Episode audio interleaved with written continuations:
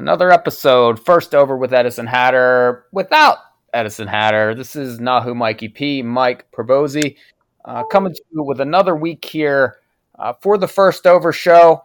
And we have a special guest with us, uh, actually, two. Of course, I introduce him all the time. One of my favorite horse players, associate editor for Trot Magazine, Mr. John Rollis. Welcome, John. Thanks, Mike. Pleasure to be here again.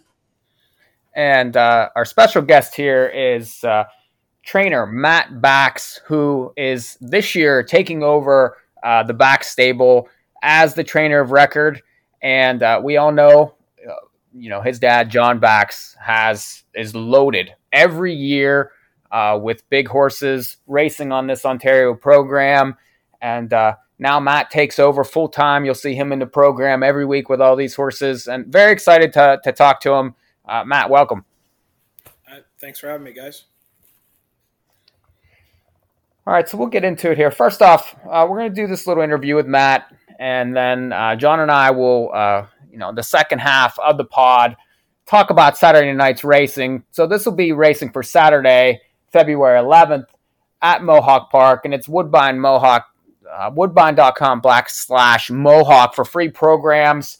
We'll get to that, but let's let's talk to Matt first, and and Matt, uh, we know you're taking over. I, am sure you've been an integral part of, of this operation for several, several years, and, and your dad's going to step back now. Uh, how's it feel to be, you know, kind of the main guy and, and, and jumping in to be the, uh, the, the top man for all these awesome horses that you got?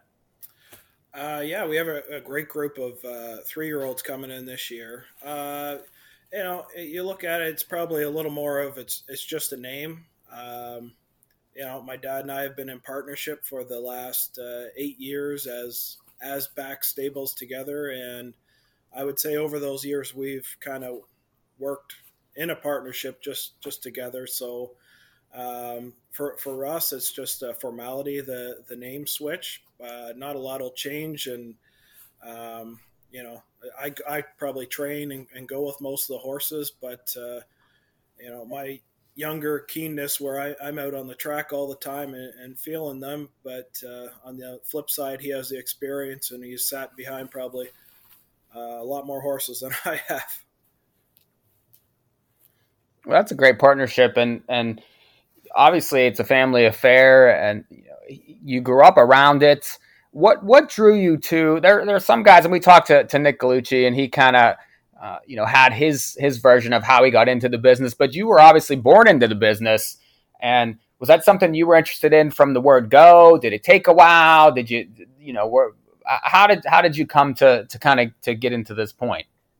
Well, um, when I was younger, yeah, you know, every, every day you're at every Saturday you're at the barn when you're not at school or uh, doing sports, and and I played hockey, football, soccer, lacrosse, like everything competitive. I was going almost every night. So um, I, I, am quite competitive.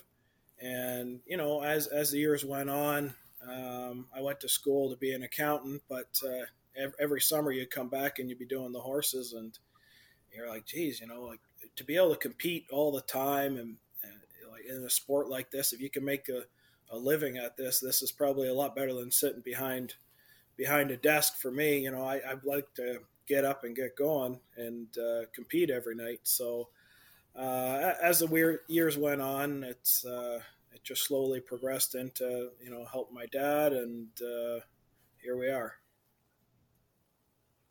I think that comp- like just having that drive and having that that um, there's some people that are ultra competitive and and I don't think people understand that. You know, when you we're, we're, exposed to you know professional athletes and college athletes, and that's all very mainstream. And but horse racing is ultra competitive, and and even for gamblers such as John and I, and, and John can jump in here a little bit too. But that it's it's that being able to have that competition constantly, and and for you to have that, do you, do you feel like that that's the driving force more than anything other uh, other than the fact that that you guys are very successful and you you have that ability to put food on your table to do this, but still to be able to to have that competition all the time is something that I, I feel like is you can't find that many other places, especially in that corporate world.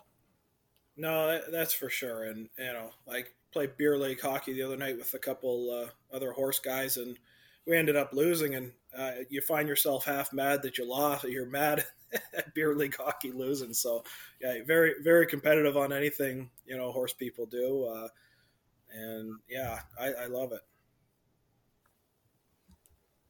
Matt, jump in there.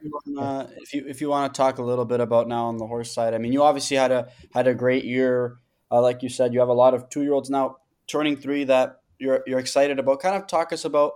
I noticed that uh, most of your horses they came in ready to race, uh, especially some of a lot of them coming off uh, one qualifier. Is that something that you and uh, your dad take pride in? Is is bring them in in their first start and having them ready to race, or do do you like to kind of educate them a little bit prior to like what's your thought process because they, they all came ready a handful of them first they had one qualifier they came in first start and they really put themselves on notice uh, is that something that you guys really like to do is kind of just see what you got first start out uh you know it's every horse is different you know some of them are a little nervous and you know that um, they need a helmet and some of them you say well this horse is going to get hot you're going to need to come off of a trip so it's a long year. So every time you come out there with a, two year old, you're trying to manage manage your starts and manage yourself through the year and not uh, you know put any roadblocks up. If you send the horse first start and next thing you know it has to go in the next two starts and then it's not finishing. So you,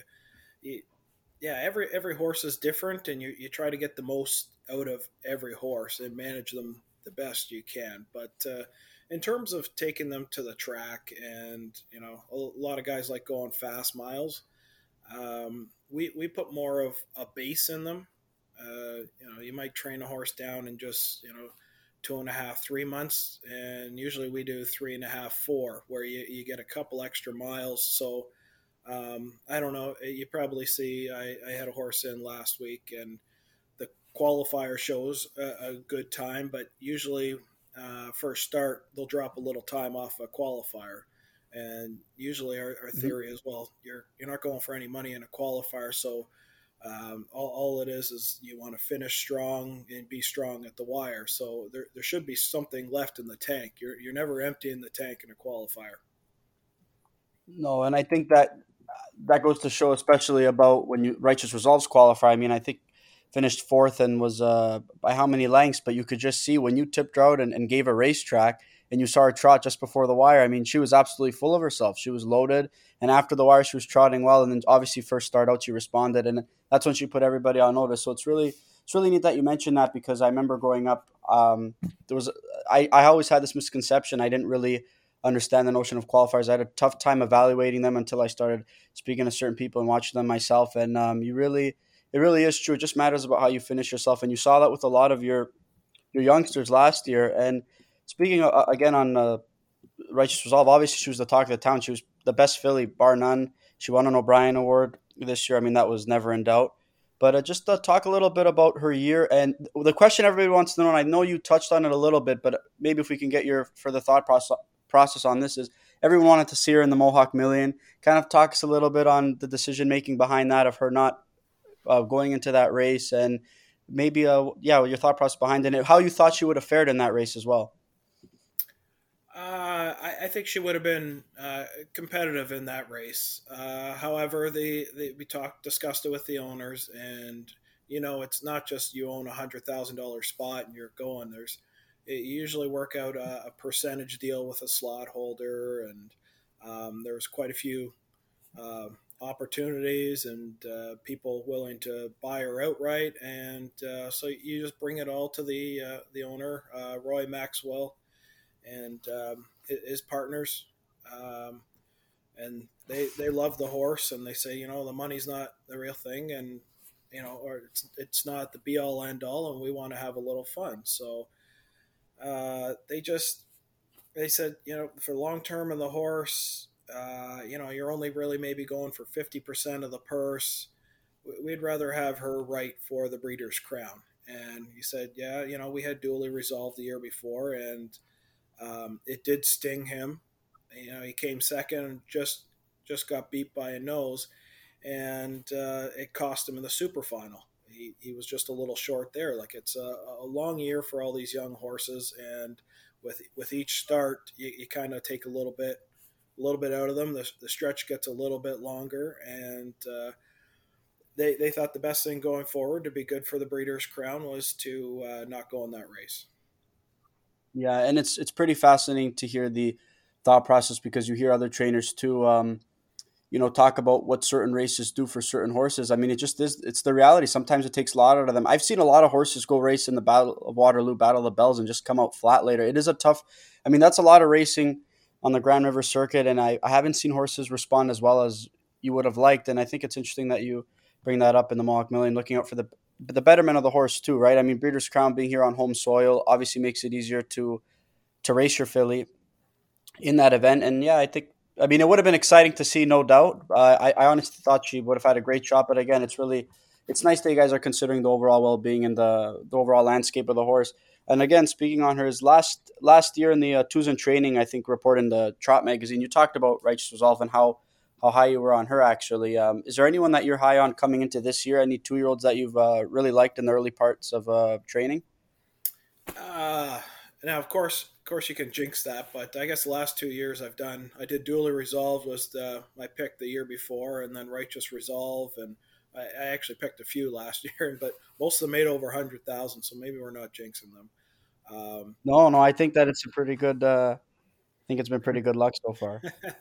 so uh, we got a Muscle Hill filly. Um, it's uh, out of Stubborn Bell, uh, homebred of Al Libfelds that. Mm-hmm uh, she she right now, uh, and this is what I tell Al. She checks all the boxes. Uh, she she's got the attitude, she's got the gait, and she has the pedigree. So uh, I'm hoping that uh, she'll really step up. And she's uh, Kentucky Sire Stake eligible, so uh, that'll be nice a nice spot to take her. Beautiful. And, so I'm going to um, jump in a little bit. Um, I just want to. I'm sorry, John, to cut you off, but um, so what what do you feel like? I, I, I realize that when you're training and you, you got all these horses going, but I wanted to, to come back to, you know, when you had to deal with the owners and things and the situations with with just, just even with the Mohawk Million, you, you almost have to manage owners too and manage people and manage expectations. Talk a little bit about that as that role uh, as being a trainer and, and what you have to deal with uh, in that area. Well, you know, everybody's a little different, and everyone has their, you know, owners have their races they want to be in. Some people want to be on the big stage, so if they own Righteous Resolve, they would have said, you know, Mohawk Million's a big night and lots of attention. We, you know, you own horses to race them, so they say like, eh, you know, let's race, and you know, as as the owners, that's their prerogative. Um, on most of the horses I, I would say where we own a piece of them, they know we're looking out for the best best interest of the horse, and you know we're looking to make as much money as we can as well. So uh, when we're in partnership with a couple different people, um, a, a, lot of them they, they just let us roll with what whatever decision, whatever you think is best. Um, on the flip side, there's some where uh, they they own all the horse, and so you just lay out the facts and your opinion, and uh, they can make that. Now, fortunately uh, for me and my father, is he's he's surrounded with himself with a lot of great people over the years, like uh, Jim Bullock, Al Libfeld, and he has uh, lots of small partners like uh, Joe Parkinson. He's been with him 30 years, um, and they they trust him, and and that's what it comes down to. Is if they trust your opinion, and they're paying they're paying you to take care of the horse and train it. And if they fully trust you to make those decisions and your opinion of the horse uh, things are going to go smoothly. And just kind of going on the two-year-old side of it who you're looking forward to i mean you had a lot of success with your babies last year with all your two-year-olds. Is there is there anyone that I mean, aside from I'm sure Righteous Resolve is training up well and she's just fine. Is there anyone that you're excited to see outside of her um, heading into this season as a sophomore? Uh, yeah, there, there's a couple of them. Uh, a couple are training down really well. Like uh, Deadline Hall was, uh, I think he was he was second or third in the super final. Snowpiercer, um, I expected yep. a little more from him. He was a big, strong colt, and uh, I'm really hoping he takes that next step. But there's also uh, the, horse that we had in the Mohawk Million, Oluk Magic, and you know he was 54 in the Champlain, and Um, he, he, just had some, maybe he got a little sore and mentally he, he was getting a little offside. So, uh, and that led to me, me driving him later in the year. So he's a little difficult to handle and, and maybe he was a little hard on himself. But uh, if the general rule that we see is that if whatever you can go as a two year old, you maybe knock another two seconds off for the three year old year. So, um, and if he could go and trot in 50, 52 and four, then I think in the OSS program he'll have a pretty good year as well. Yeah. And your thoughts on the the graduate series coming with the trotters? I assume duly resolved will be is paid or will be paid into that uh, for the four year old trotters. Yes, yes, he, he's paid into that uh, among a few other stakes, but uh, yeah, that really attributed to us, uh, you know, taking the next step and keeping him this year. a lot of times we move on after the three-year-old year, uh, but you know, if you can make a little money in that, and uh, he just pays his way for one year, the ownership group uh, has a lot of fun watching him race. So, um, yeah, we we look forward to it and taking a little bit of a a different training approach to him this year.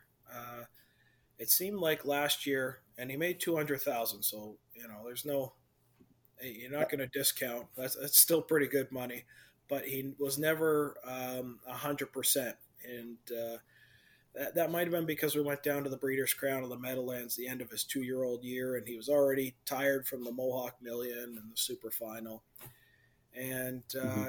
it's just like he never got his body uh, filled out going from a boy to a man. He's just never filled out the rest of the way. And we battled that all year, and it seems like now in the last three months he's grown about a full inch taller and he's getting stronger. And um, you know, I think I've been jogging and training him for about three or four months. Sat the owners down and said, like, we're gonna we're gonna work on getting him stronger and so then he can take on these other horses. It's to be a, a longer year, but uh, if you guys are on board, and of course they are, uh, I think we can have some fun. So um, he's training back really well. I've had him over to Mohawk uh, a couple times. Uh, maybe we'll get one start in before the graduate series up here, but uh, yeah, you know what? He's he's already made uh, he's already made a substantial amount of money. I think it's close to eight eight hundred thousand. So when you buy them for thirty thousand, I guess after after that that everything's gravy. And he was an early two year old also. Like he was winning everything. I mean, I, I know for us, uh, we watch all the races obviously, and and he was just a monster from the start, and and just missed in that Mohawk Million, and and uh, but last year it seemed like his best race was that race at London. Uh, just uh, didn't he break the track record over there at London? Well, he, he's such a yeah he did. Uh, he's such a handy horse, and I knew that you know the half mile, whatever half mile race he has, he's gonna he's gonna crush it. But uh, that that attributed his success early on in the year is how you know well mannered he is, smart. You, you could go first quarter in twenty six, and the next quarter you could go in thirty two seconds if you wanted to. He's just he's so smart and easy easy on himself and to drive. Um, so th- that I think attributed the most to his early success. Now, are you training all the horses uh, here in Ontario, or is your dad training some horses in the states? So I've got uh, 28 up here, and he has seven down in Florida. I was down there. Beautiful. I was down there last week to, to visit for a week, a work workcation, take the family down to Florida. So uh, that that was good. But that that's what we've done. I yeah, it has to be at least eight years he's been going down there. He takes he takes uh, usually six or seven, and uh, the majority stay them up here. That's awesome. So uh, one thing I want to talk to you about too, um, we're, we're kind of winding down here, but uh, you, you talked about how competitive you are, uh, and it seems like you're in the bike for a lot of, especially these younger horses early. Uh, what determines you know does it does it, whenever they kind of roll into that stakes program that that you you know that you stay on is it the, the specific horse or that you might take a you know a, a Macdonell to drive you know your the duly resolved and things like that? Uh, how does that wh- what's your thought process there? Well um, la- last year we kind of took a different different approach. Um, for, for myself I like to qualify them If I stay on them in the qualifier, I know exactly where they are. You know, you're a little on the right line to watch this, and you know uh, this horse isn't quite finishing, or um, you just get a little better feel for each horse, and I, I feel like I can make uh, small adjustments that go a long way later on. Now, in terms of drivers, um, last year we started picking uh, drivers based on what, what the horse's um, attributes are. Now, like uh, a guy like uh, Chris Christoforou, he is he's great on managing a horse um, through the year. You know, finishing strong and uh, taking them through the whole year. Maybe not not so much a, a, front ender. I'm sure those guys probably don't like like hearing that. They say they can put it on the front as well, but he, I feel like he has a special skill set for uh, bringing those horses along. So we put him on a, a, Deadline Hall, and he he followed along in the OSS program all year, and he's picking up nice checks. And uh, then he has a big gets big money when the big money's on the line. He works out a good trip, finishes strong, and uh, I think he's yep. Second or third in the super final. So he was he was third in the he was third in the super final. Yeah, big odds too. Yeah and uh, you know Macdonell gets along well with you know Dooley and Righteous Resolve and and so mm-hmm. on. You know each driver you have a little lazier one. Um, it's your choice. was a nice filly. Um, Doug fit well on her, and it, James fits well on her as well. He had her later in the year, but uh, yeah, James can work out a trip, and then you know Paul Paul's really good at uh, managing the horse, putting it on the front early, maybe if it, if it's going to be cheap fractions, or uh, he just has a cool about him in the in the stake races. Um, so yeah, it's really interesting you see that. Yeah, yeah, yeah. It's because you've had success with a myriad of drivers throughout. I mean, you you and your dad's racing career too, even with uh, dating back to Up and Ready and Doug. I mean, that filly's really she she got along really well with Doug, and now it's really interesting to hear you talk about pairing up horses with the driver's uh, strength. That's really not many people. Uh, you don't really hear too much about that, so I think that's really interesting, and I think it goes a long way with the success as well. Yeah, for sure. Well, this has been awesome. Uh, we do appreciate your time, and uh, we appreciate the look kind of into this year, uh, especially with some of the big horses. Uh, and you know a little bit about you too and and and you're going to continue that legacy and and continue what obviously you know you've been involved the whole time uh, but uh, you know there's something about i think having your name in the program. I know for me you know just as a limited owner and things like that that was that was that was a big deal to me. That was just uh, you know to, to have that notoriety to have you know your name there and and just that that, that means a lot I, I feel like and and uh, it seems like you know you're going to continue and uh, you know keep racking up winners, keep racking up uh, the, the legacy. Let's hope so. I appreciate it. Mm-hmm. Mm-hmm. All right, well, maybe we'll get you back on again, especially towards the summer, and uh, you know, hopefully we, we, can keep you can keep rolling those two year olds out early because uh, you know we'll, we'll, all be making money on them. I, I, hope so, but uh, I appreciate it, and I you know any any time. All right.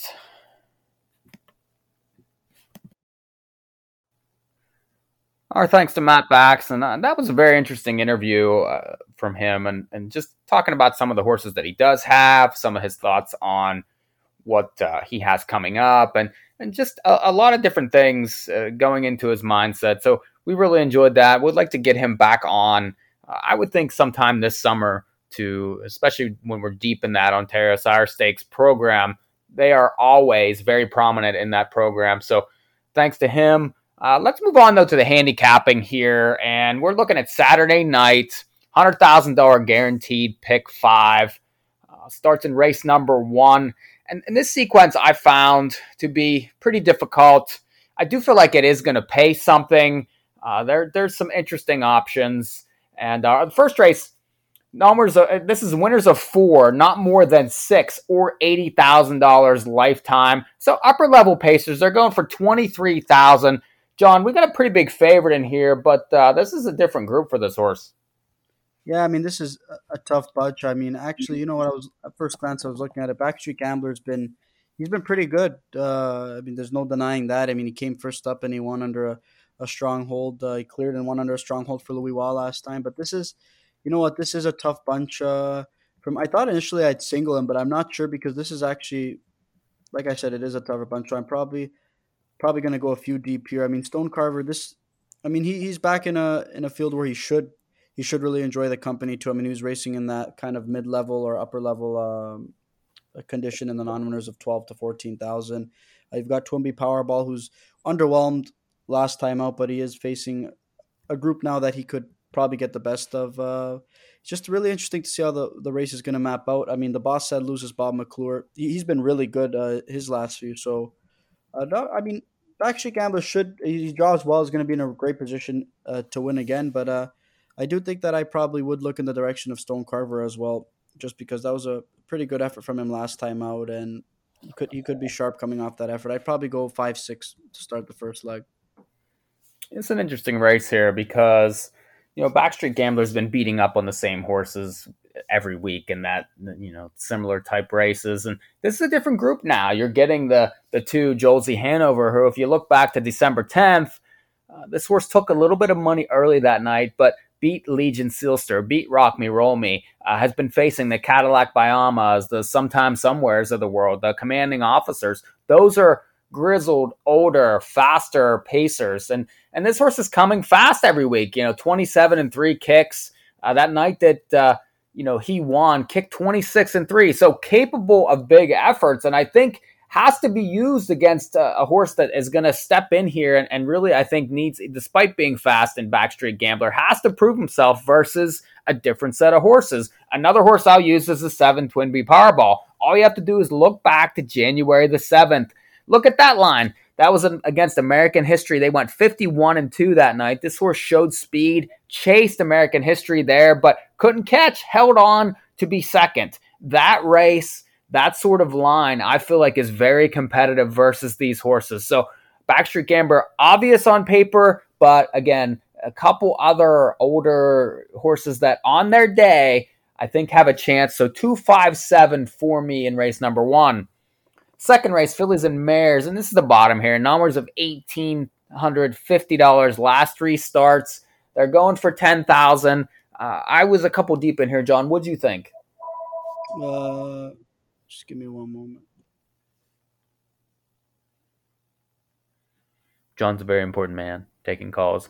Yeah, yeah, so important. Uh, you know what? Yeah, this is a, a very, this is a very very interesting interesting group. I mean, it's literally the bottom of the condition. You can really, nobody really shows form in this group. Um, I mean, I probably use Silent Crossing in the race just because I feel like Dougie's going to put the horse into play. And maybe, I mean, Society Jill also a horse that shows speed. I mean, virtually in this group, I'm just going to go with horses who, who typically show speed. And Silent Crossing should be a horse that's going to be pointed forward by Doug, drawing well. And um, I mean, same with Society Jill. I mean, he, horse can work out a good trip for Jody here too. So I'll probably go five seven here.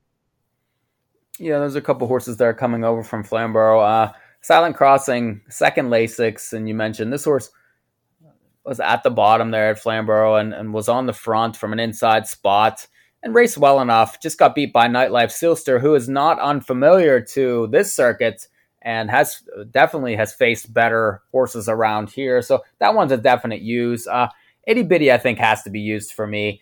This is a horse that's capable of fast miles. If you look back to uh, you know last year, went 53 and four at the Meadowlands, did end up coming and winning a couple races up here for Ausiello. Third back, inside draw, should get a better trip. Uh, that race kind of fell apart last week, uh, that February 3rd line. So I'm going to give that horse one more chance. And then the four, Cowgirl Lily. Uh, Jones is back. This horse had the nine hole last time, just kind of sad and was one of those beneficiaries of how the flow of the race went. But that was the best race in a while. And, and I like horses that are kind of like that, like you know, just is lo- looking for an effort to kind of propel off of and and kind of drop down that class ladder. Had wide post, best draw in a while, coming off uh, her best race in a while. Give me three, four, five in race number two. Race three, five year olds and younger. No one is a one. Uh, so here we are with maidens. And another race that is very difficult on form. You don't really see a whole lot here. John, where did you like here in race number three? You know what? This is a race that I found it really interesting. Again, it's a field, it's a non winners of one race, but I am going to go with everyone's hero, and I'm actually going to single this horse too. It was Louis pick over Feisty Like Fire, who was getting a big trainer change. This horse took a shuffle though last time, got away mid pack, took a shuffle, and then paced home really, really well.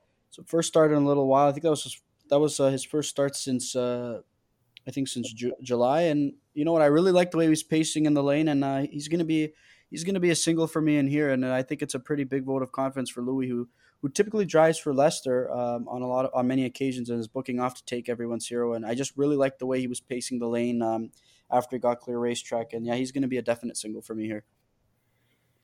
Interesting. I, I do agree that that horse has some merit. I, I kind of didn't use just for ticket cost purposes, but tough to gauge that one. I, I do understand you picking that one. I was two other horses in here, and, and you kind of have to uh, look beyond a few of the, the finishes. But the four Serious Mojo, this horse is the morning line favorite, but it's facing the Camara Moments, the Emmett's Buddies of the world.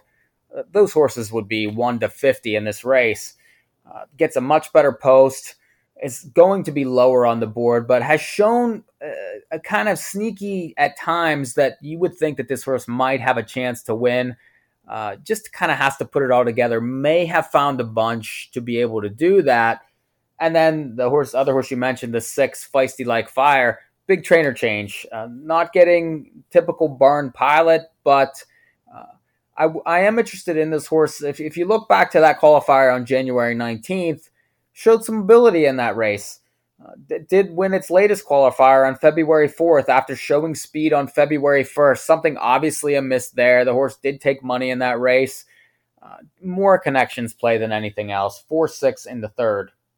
The fourth race is numbers of 2,500 on the trot, last three. Another sort of bottom level type race. John, where you at here? Yeah, it is a it is a tough race. I mean, Macho Martini took a lot of support and just clearly, clearly, clearly didn't go last time. Uh, I mean, he's good enough to beat this bunch if he's right. So I'm just gonna use him, uh, use him on the ticket just based off that. I'm also gonna go with Lions Wish uh, now as well. I mean, it's coming off the qualifier, drew the nine hole last week, just took back, and uh, I mean, tried it pretty well late. I'm just gonna go with him. gets gets better, uh, gets a better draw on the gate tonight, and he should be put in play with a better draw. So I'm to go three six in this race. I found this race uh, difficult. Also, the I liked Nevermind last time, and I felt like that he was never really put into the race where he could win. He his best chance is up close, and he really didn't get away from the gate as well as he might, and uh, you know, kind of ended up in half in, half out most of the race, and just really took the worst of it. Still ended up finishing fourth and getting a check. Now the horse goes to Putty. Occasionally, he's able to, you know, get these claimers and, and kind of take them to another level. Despite this horse was with Osiello, I, I'm not concerned about that because a lot of these horses don't have form. So at least I feel like that he's in the mix. He has speed. I think he's a definite use for me. Uh, the one Oneru Tack Perfetto. This horse has won 650000 No stranger to this place. Has been racing in preferreds at London and getting checks.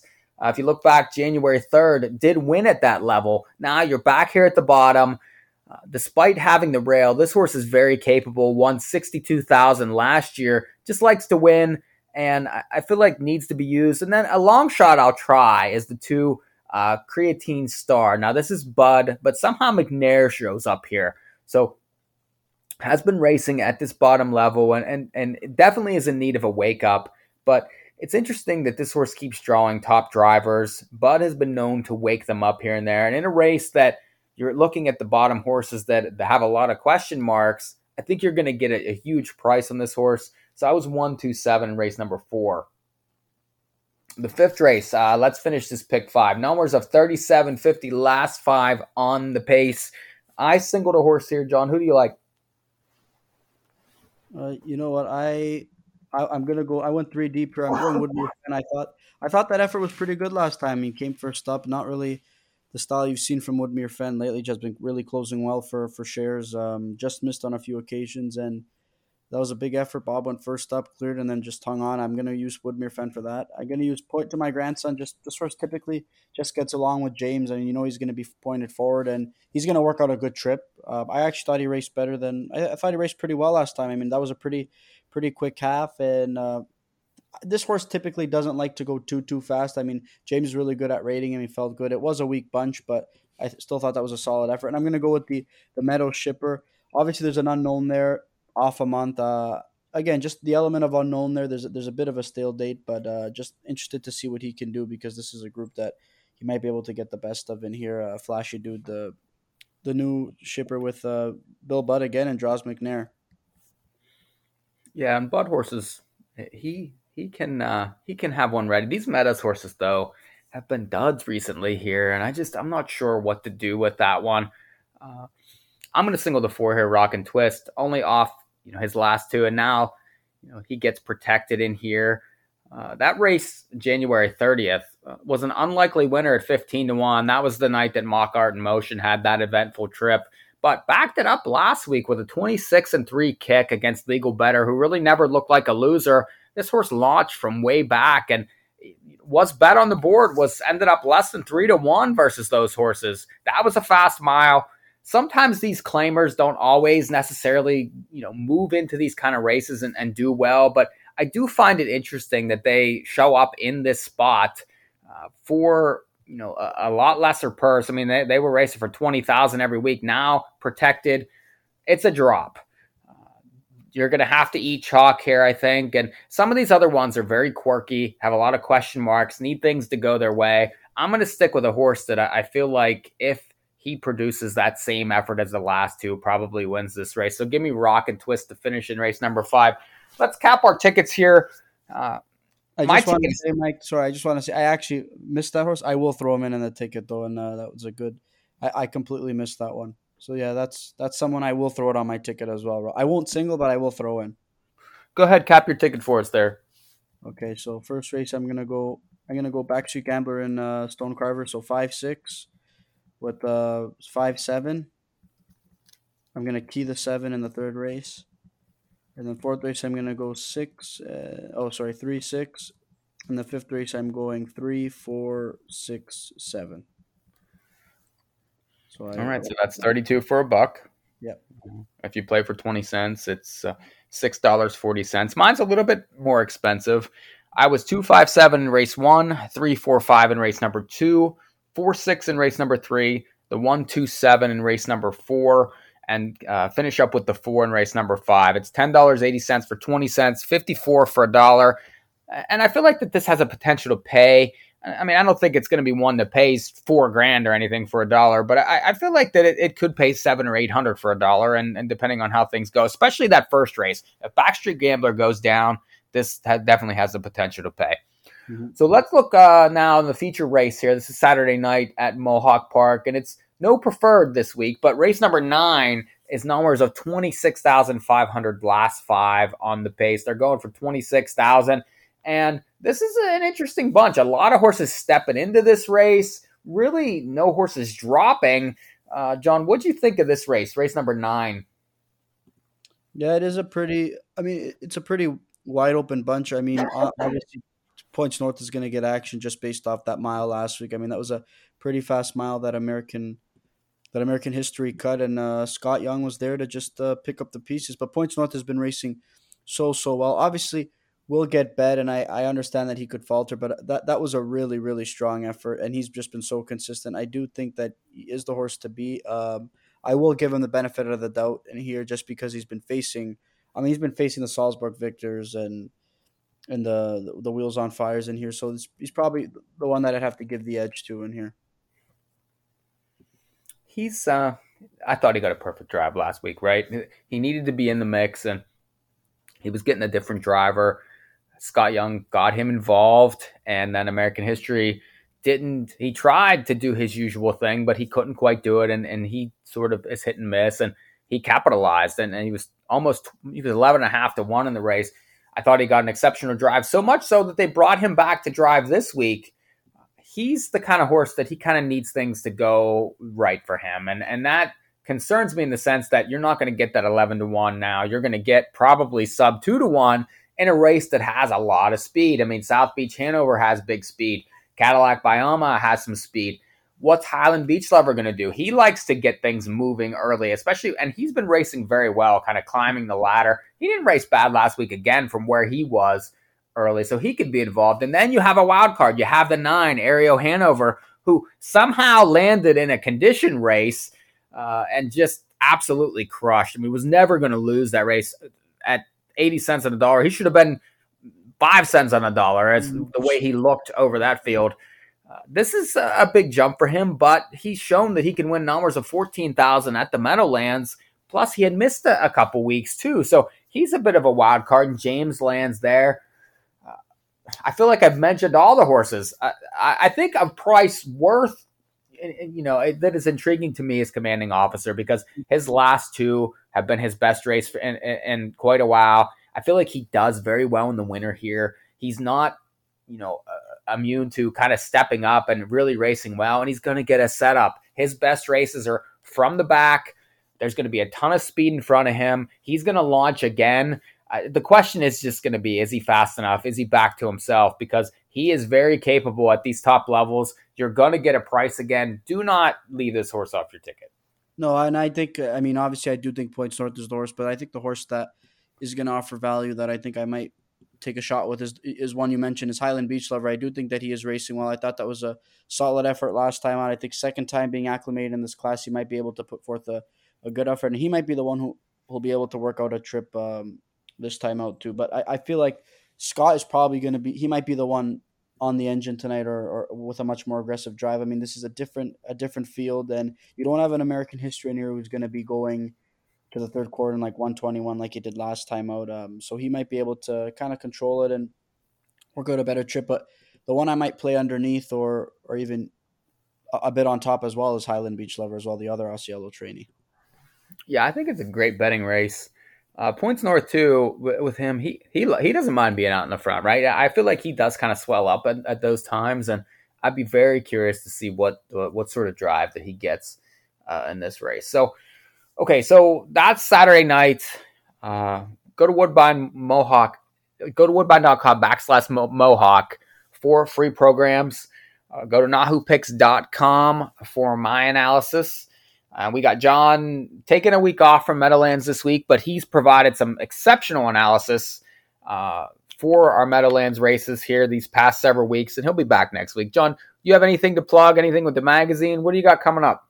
Uh, nothing much. Just uh, doing my work for Trot Magazine. It's been a lot of fun. Um, sharing stories and uh, you know talking to a bunch of um, horse people. There's just a lot, a, a, lot that they have to share that really isn't isn't out there. A lot outside of the from the racing side. So it's pretty, it's a pretty neat gig. And obviously, I love uh, coming on this podcast to chat racing because it's it's a big passion of mine. So I mean, it's pretty nice to be involved in racing for a living, and I'm excited to see where I can I can grow in the industry and whatnot. But it's it's it's a lot of fun. I love doing what I do, and I'm I'm very lucky and and I appreciate guys like you giving me the opportunity to come and provide my analysis. Um, obviously, I wasn't as prepared for this uh, sequence as I would have liked to, but uh, just in general, I really love having the opportunity to chat horses all the time. Well, you were at the O'Brien Awards this past weekend. Uh, talk about that a little bit. Tell us, tell us what you thought and and how much uh, you know you you enjoyed that experience just being being around those people yeah it, was fun i mean just witnessing everybody um, you know be recognized for the season that they had i mean even i mean even the finalists uh, even the ones who didn't win i mean a lot of people had exceptional seasons and i think that it's pretty just being a finalist is a pretty it's a pretty big deal i mean Moreau winning 10 straight training of the years. I mean, that's just unprecedented. I mean, like 10 in a row is, is, is pretty remarkable. Um, I mean, probably. I mean, many people didn't probably thought that he should have lost out to uh, to Nick Gallucci last year. I mean, that was some.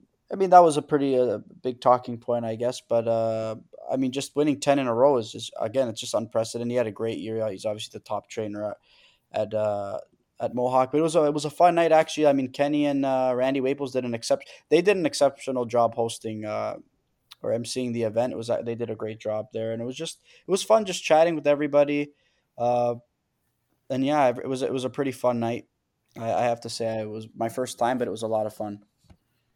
I feel like those nights are important because it, it allows everybody to kind of reflect on the year that was and, and the, the best performances and and sometimes you know things like that get lost as the year goes on and you get towards the end of the year and and just you know those those people that are involved in the horses and things like that they all need recognized for for the the accomplishments and and stuff like that is you know, it's very important as far as I'm concerned. Yeah, and you know what? It was nice, and the thing I would say is it would probably be better off if they weren't racing that night, or if they did on a night with no races. Um, I mean, just so everybody can kind of be a part of it. Like I like I figured maybe you see Bob McClure for example, he missed. I mean, I thought Bob McClure had a great year to be honest with you last year, given the circumstance. I mean, he missed a he missed a few months due to injury as well, and he drove what like five O'Brien finals. I think Randy Waples touched on it briefly too, but it's pretty pretty fascinating to really if you dig dissect the year he had. He had a great year, and just him not being able to be there, uh, having so many finalists. It, I mean, maybe he could have been, but again, you're they're racing too, so it's kind of just it's tough, right? If he was nominated for a driver of the year category, I'm sure that he would have would have been there, but uh, it would have been nice for him to to see the recognition that the horses he drove um, received last night. Like obviously Sylvia Hanover had a phenomenal year and she was recognized and she was an, an easy choice for two year old filly pacer. But again, he couldn't be there to to celebrate those uh, those accomplishments. I mean, he was obviously driving at Woodbine um, Mohawk Park, and again, just nice if they maybe did it on a night, and they, maybe if everyone could work together and do it on a night that didn't involve racing, or if they could race earlier. They used to. They used to race during the day uh, on that night, so just to have everybody there would would be even better, right? Um, even Louis Wall, Louis Wall was driving, and again, Gaines Hanover was recognized for for his great season, and Louis Wall was the guy uh, behind that colt, right?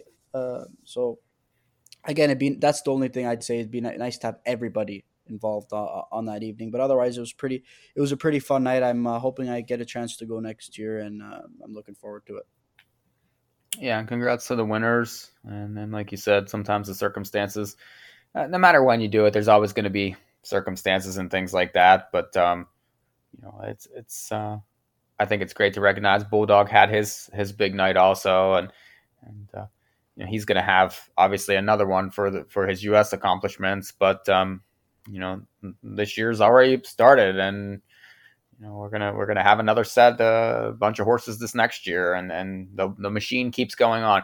Okay, so I do want to mention a couple things here just before we quit, and um, PTF did a couple podcasts recently, but one that really stuck out to me that that I highly, highly, highly recommend, and he had. Mike Maloney on, who is a professional gambler, professional horse player, and has been for many, many years.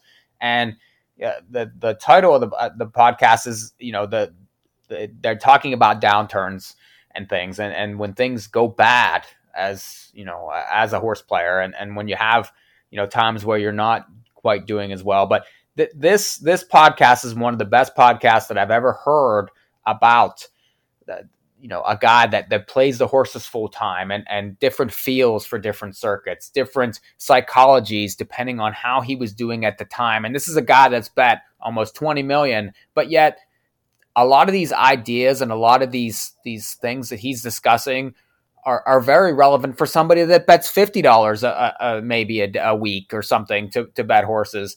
It is I cannot recommend it enough. I feel like go to inthemoneypodcast.com take some time to listen to that podcast. And uh, I've already listened to it twice.